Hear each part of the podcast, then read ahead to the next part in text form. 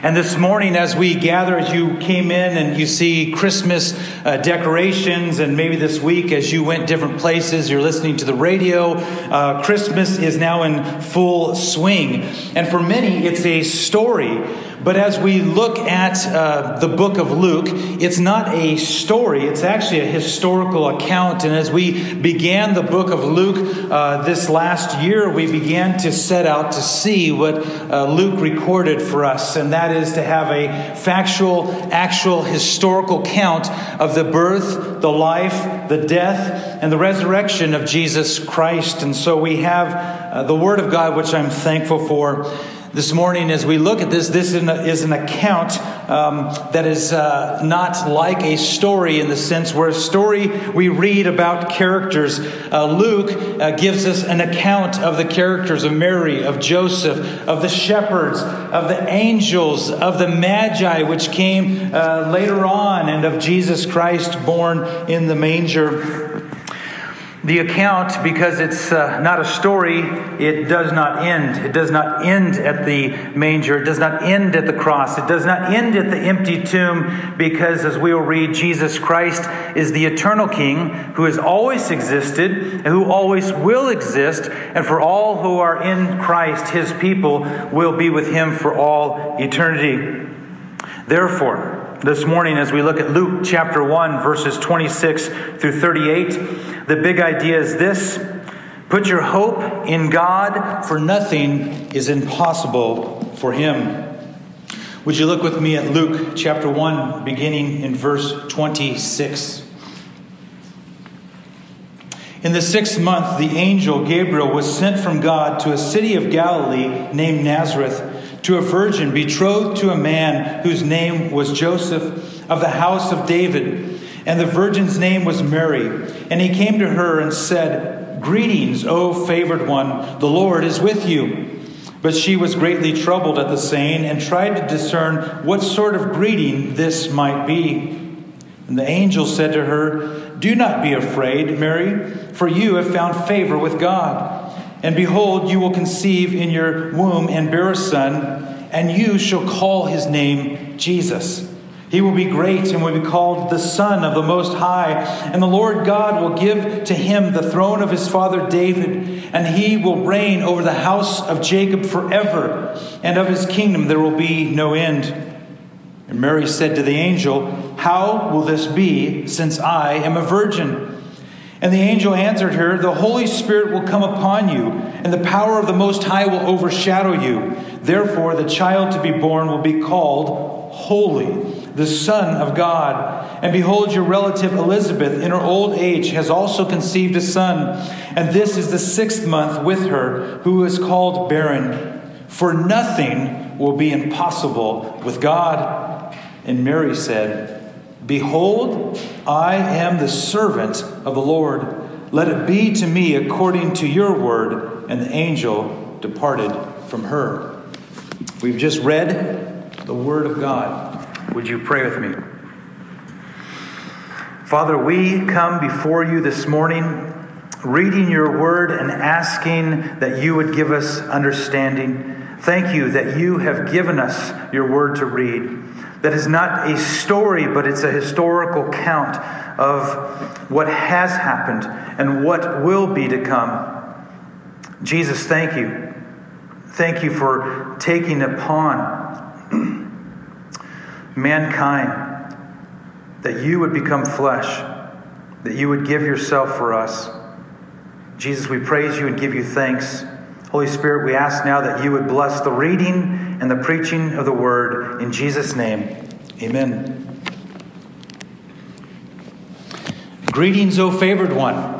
That's the statement that the angel says to Mary in the first verses there in 26 through 30. Think of if an angel appeared to you and spoke something to you today, how would you respond? When you read through the Old Testament and the New Testament, when an angel appears to a person, you see them falling on their face. There is fear that happens. And with this, uh, you wonder Mary's response. It doesn't give us an indication of fear, but you do see that she asks a question in the midst of the angel that comes.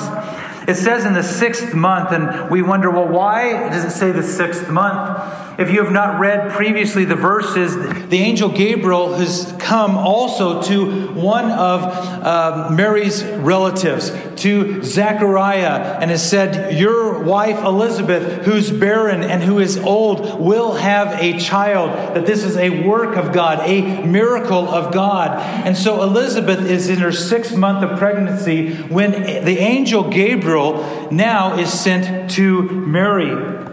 If you read in chapter 1, verse 19, uh, the angel Gabriel comes and is sent by God from the presence of God with the great responsibility of being a herald of God's message. And so Gabriel has come from the throne room of God to speak to Mary and to give her this wonderful message. The city of Nazareth is a little village. It's not even a city. It's a simple place, it's a humble place. This is where Mary is residing when the angel Gabriel comes to her. And it says in verse 2 or verse 27 two key things here. Look with me says to a virgin betrothed to a man whose name was Joseph. Number one, the Word of God tells us that Mary is a virgin. She has not been sexually involved with any man, especially with Joseph. Number two, it says that she is betrothed to him. She is engaged. And in the uh, Jewish marriage process, she is in the first stage or the step one with Joseph, in which there's been some type of formal witnessed agreement between Joseph and her father and a price that you pay that he wants to marry her. And so this agreement has entered in. Uh, it's a little bit different than maybe today when we say someone's engaged. You just ask them to marry you and uh, you're engaged. The second step, though, with the Jewish marriage wedding process is that maybe a year, it could be even longer. There's a point at which the uh, husband to be comes to get his bride and take her to his home, which he has prepared, and this marriage is sealed. But you have to ask the question when you read about Mary and you read about Joseph in these accounts in Matthew and in Luke who really were they? Because you look at manger scenes, you look at culture today, how they've tried to uh, tell us who Mary and Joseph is. I don't know about you, but every picture or every video always has Joseph looking like an older guy. He's got a big old full beard, and Mary's not super young. But yet, culturally, she could have been as young as 12. Maybe 12, 13, 14, 15, 16.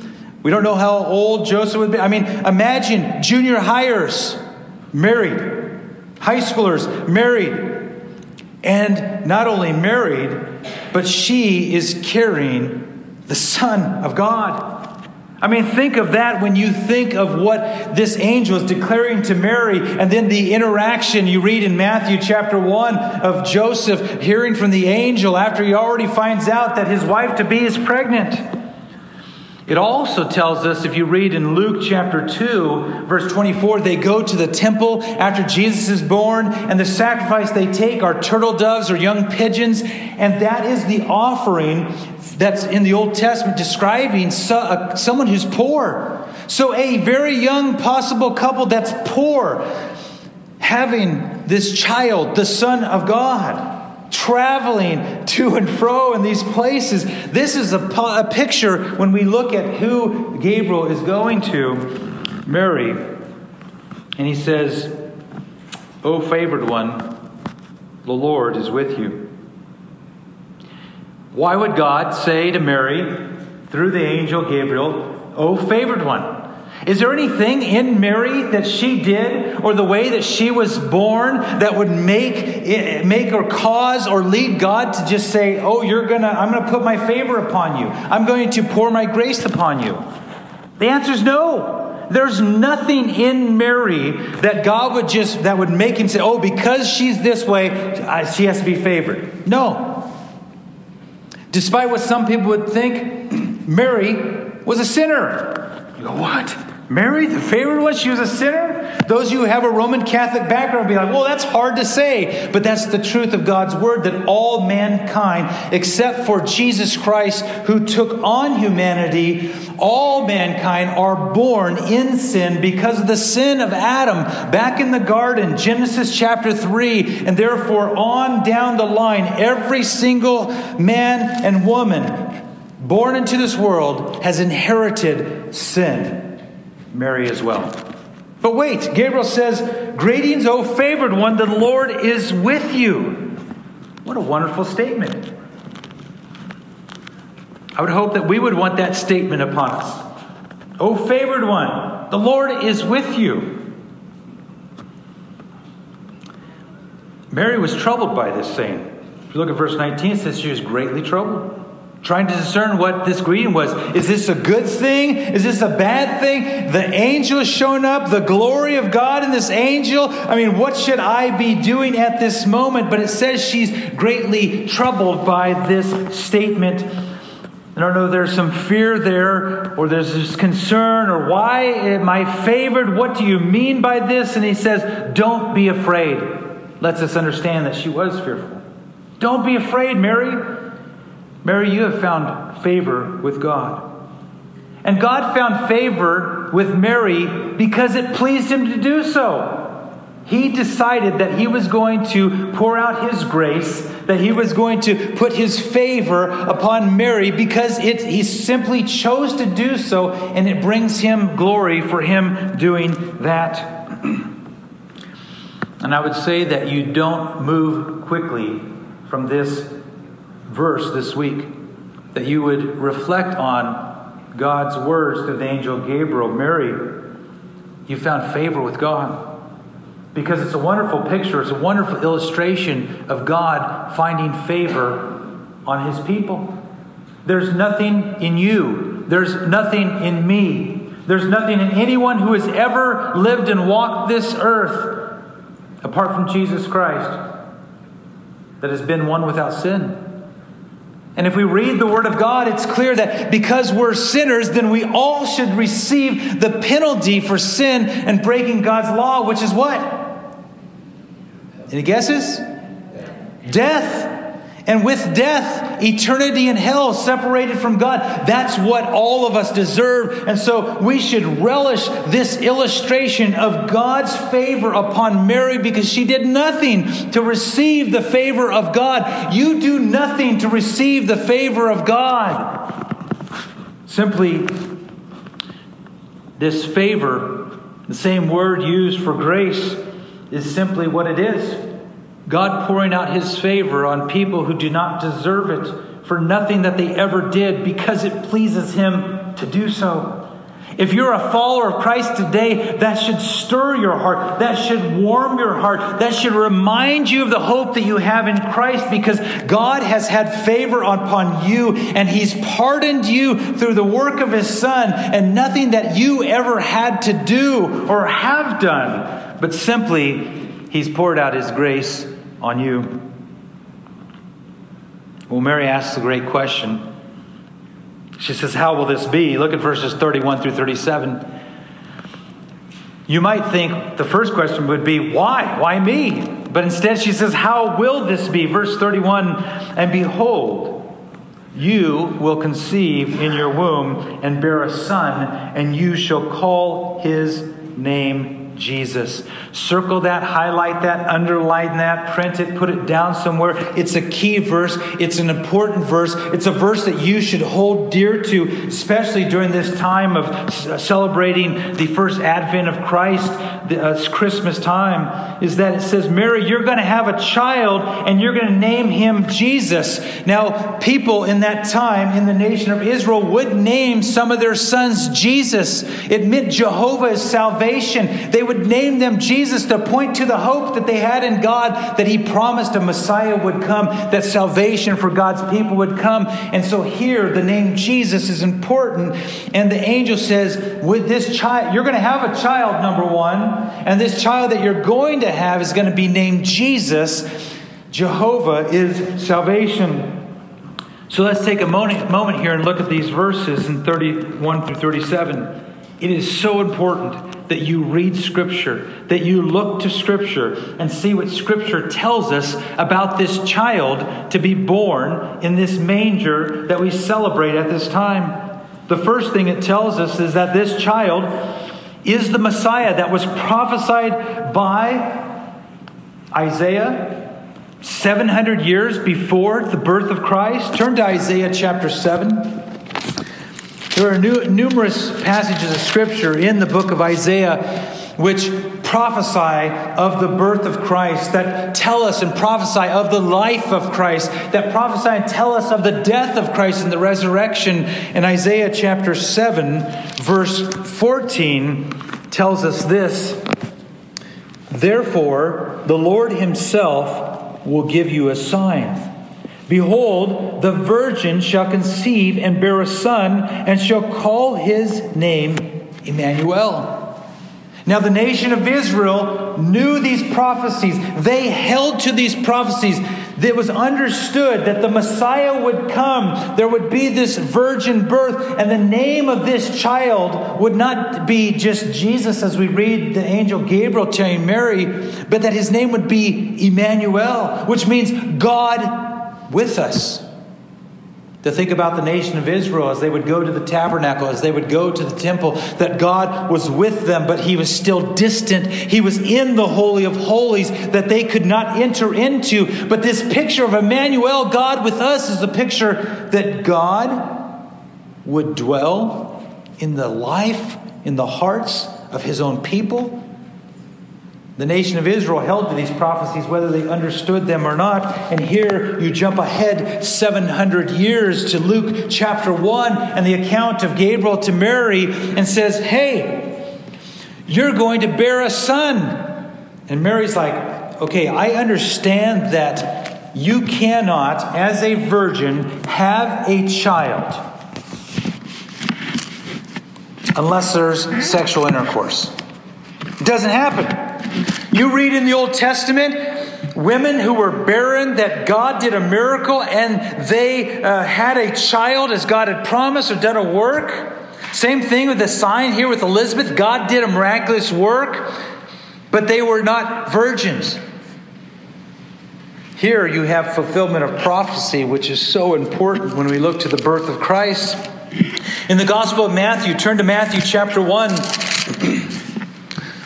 Again, Joseph, in, in Matthew's account, there's a point at which he realizes that Mary's pregnant. He was going to divorce her quietly. And the angel Gabriel shows up again, this time in a dream to Joseph. And it says in verse 21 And she will bear a son. You shall call his name Jesus, for he will save his people from their sins. All this took place to fulfill what the Lord had spoken by the prophet. Behold, the virgin shall conceive and bear a son, and they shall call his name Emmanuel, which means God with us. Again, this second thing that we see from God's word describing Jesus is that he is Emmanuel, God with us. Look at verse 32. We have a few descriptions here of who this child is to be. Verse 32 says, He will be great and will be called the Son of the Most High, and the Lord God will give to him the throne of his father David. The third thing that scripture teaches us about this child Jesus to be born is that he will be great. You need to read Isaiah chapter 52 and Isaiah chapter 53, which describes that the Messiah to come would be great and he would be mighty and he would be exalted, but it also speaks of his humiliation and his death on the cross and his burial and his resurrection. But this child will be great. There in verse 32, it tells us that this child, the fourth thing is that Jesus is called Son of the Most High. Jesus, therefore, is the Son of God, making him God. Jesus Christ is Lord.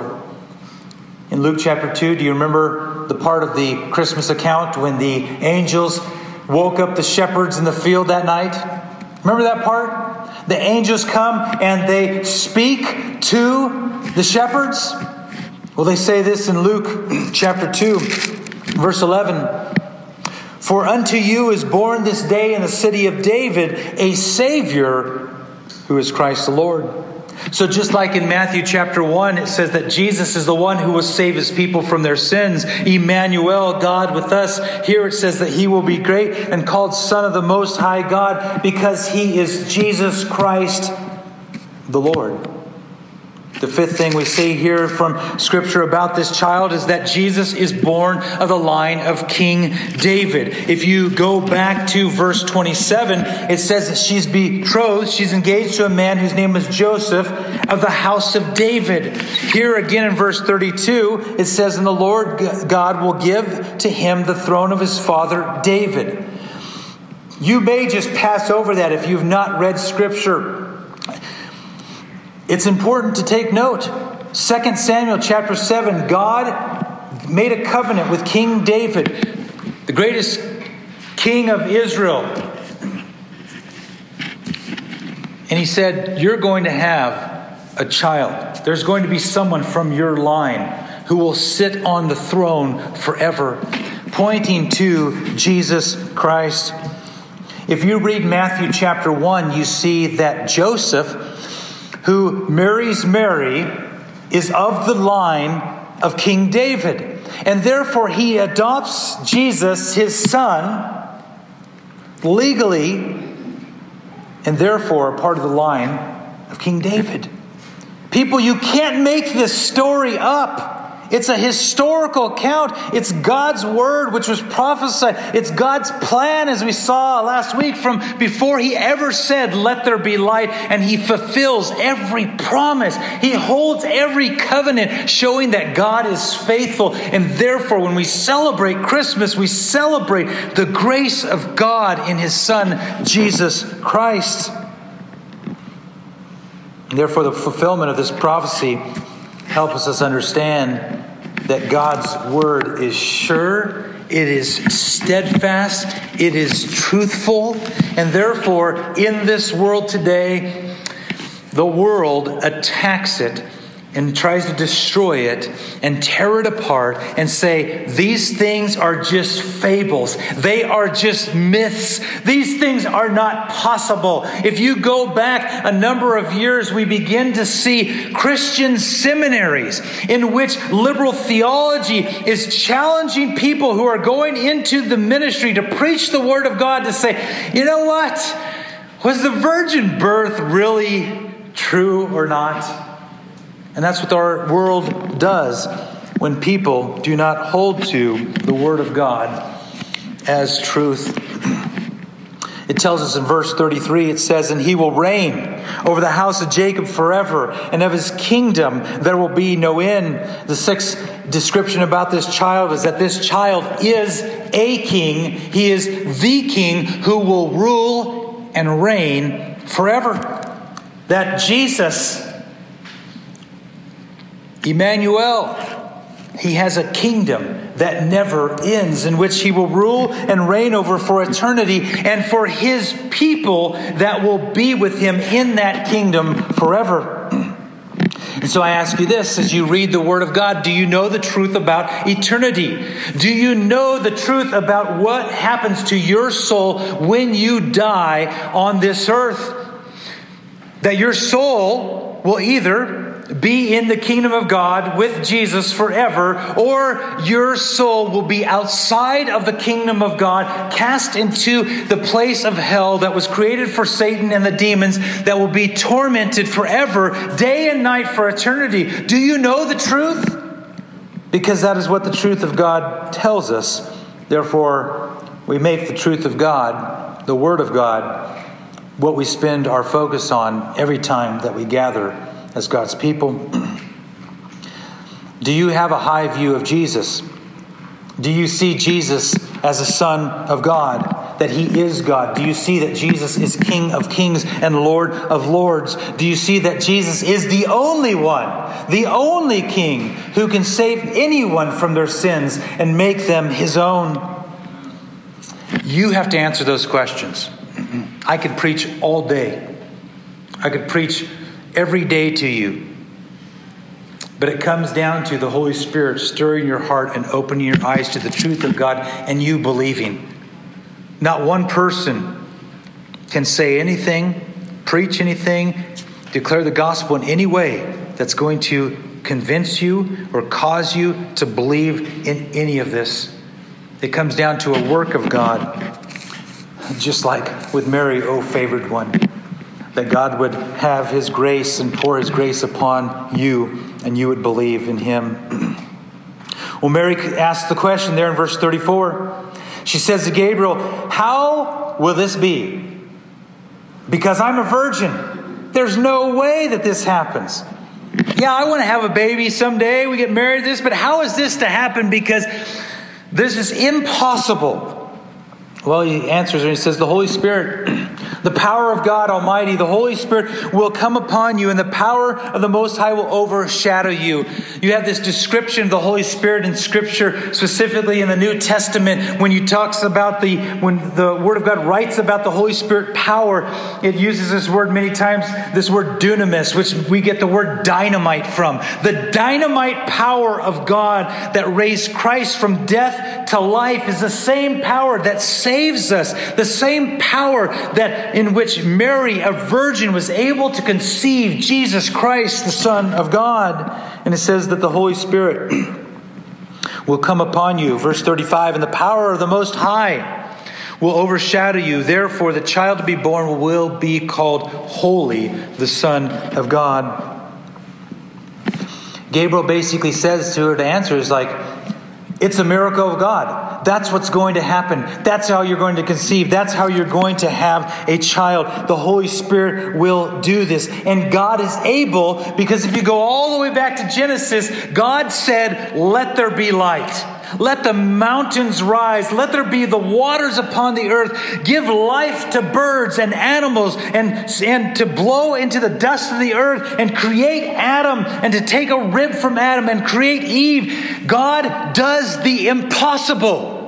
Amen? Do you believe it? Do I need to yell any louder? It's the Word of God, it's the truth of God.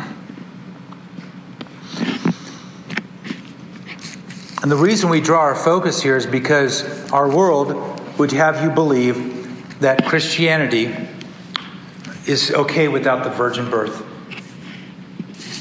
That you could take a, a picture of a guy named Rob Bell who used to uh, don't ever read Rob Bell's books. Don't ever listen to Rob Bell's stuff because he is a heretic. And he has taught that basically Christianity is a brick wall and you have all these truths about God. And yet there's this one, here's one here that you can take out and still have Christianity. He says you can take the virgin birth out and still have Christianity. If that is the case, you don't have Christianity and the Word of God is a lie. You must have the virgin birth to have Christianity.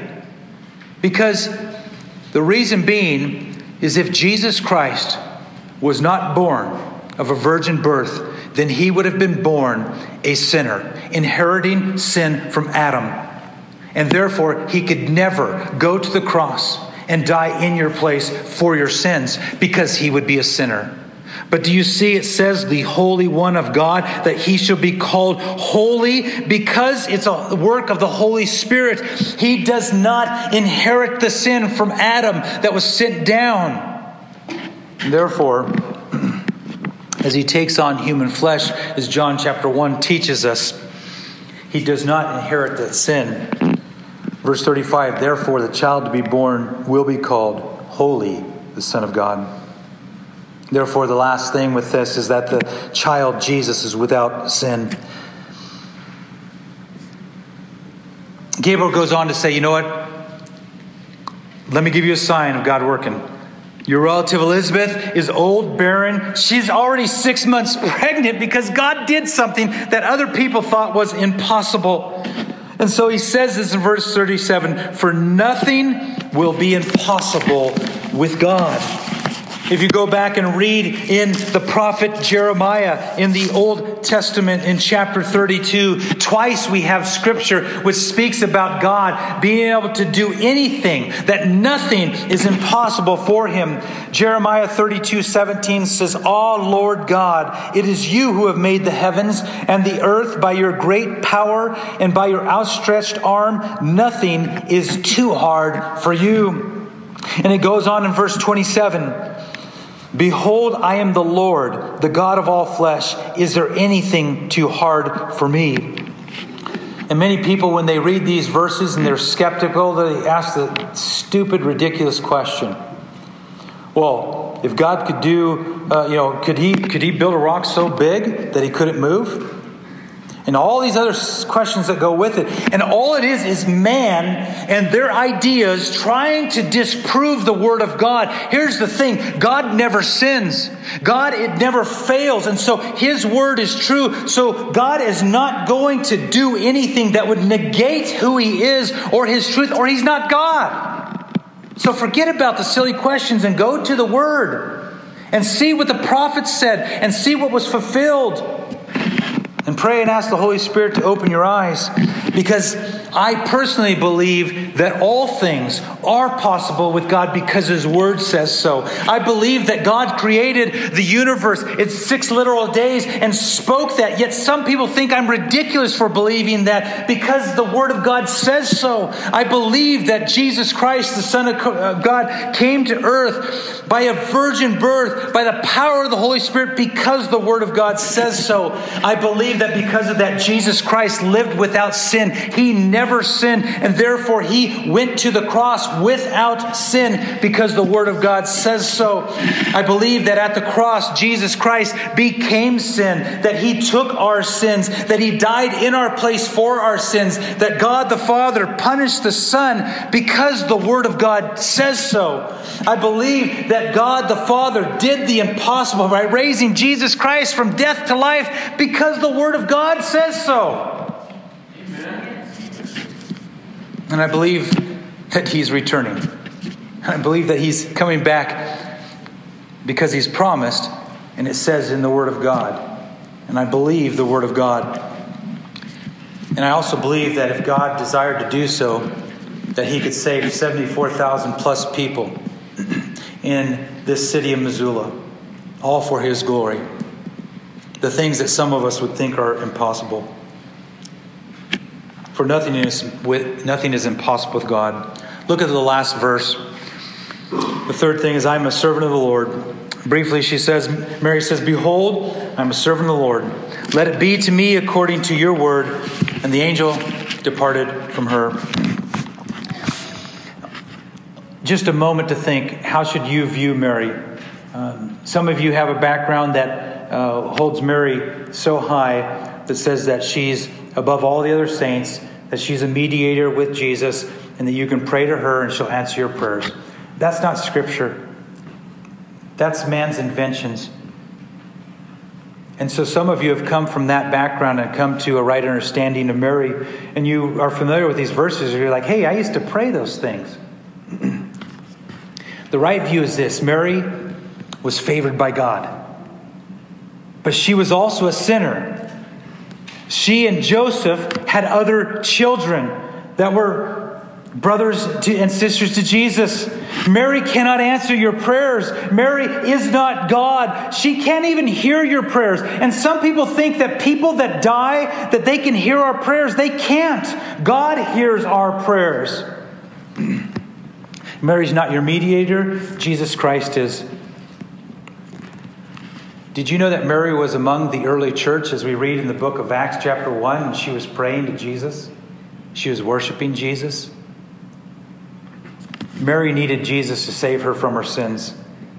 And so, what we learn from Mary is this she's a great example, a wonderful example of one who heard the Word of God and believed it. She's a great example of how to respond to the Word of God and receiving God's grace. She was obedient. She was willing. And she's a great example of responding to God's call, and it's something that we should do is believe in God and then we should obey him because we love him. So as we look to the birth of Christ, we look to Mary's example, and we pray and ask God, would you make us humble servants who are obedient to you? And would you remind us of the hope that we've placed in you? So this morning, as we look at this text, be reminded that we are to put our hope in God, for nothing is impossible with Him. as the worship team comes forward and as we prepare to take uh, the bread and, and cup this morning, if you have been here in this room this morning, or you're at home watching online and you've heard the word of God, the gospel's been declared to you. And if you're believing it today for the first time, that's the grace of God upon your life. Believe in Christ that He is Lord, that He is the only one that can save you from your sins, and that He did die on the cross and He rose again, and that He is returning, preparing a place for you to be with Him for all eternity. Acts chapter 11 verse Acts chapter 4 verse 11 says this this Jesus is a stone that was rejected by you, the builders which has become the cornerstone, and there is salvation in no one else, for there is no one other there is no other name under heaven given among men by which we must be saved. Jesus, we pray to you. We thank you that you would give up your life for us, that you would humble yourself that you would live in this troubled, sinful world as the Holy One who never sinned. We thank you that you would go to the cross for us, that you would die in our place. Father, we thank you that you have raised the Son from death to life. And Holy Spirit, we thank you that you open our eyes, our hearts, our minds, our ears to the truth of the Word of God.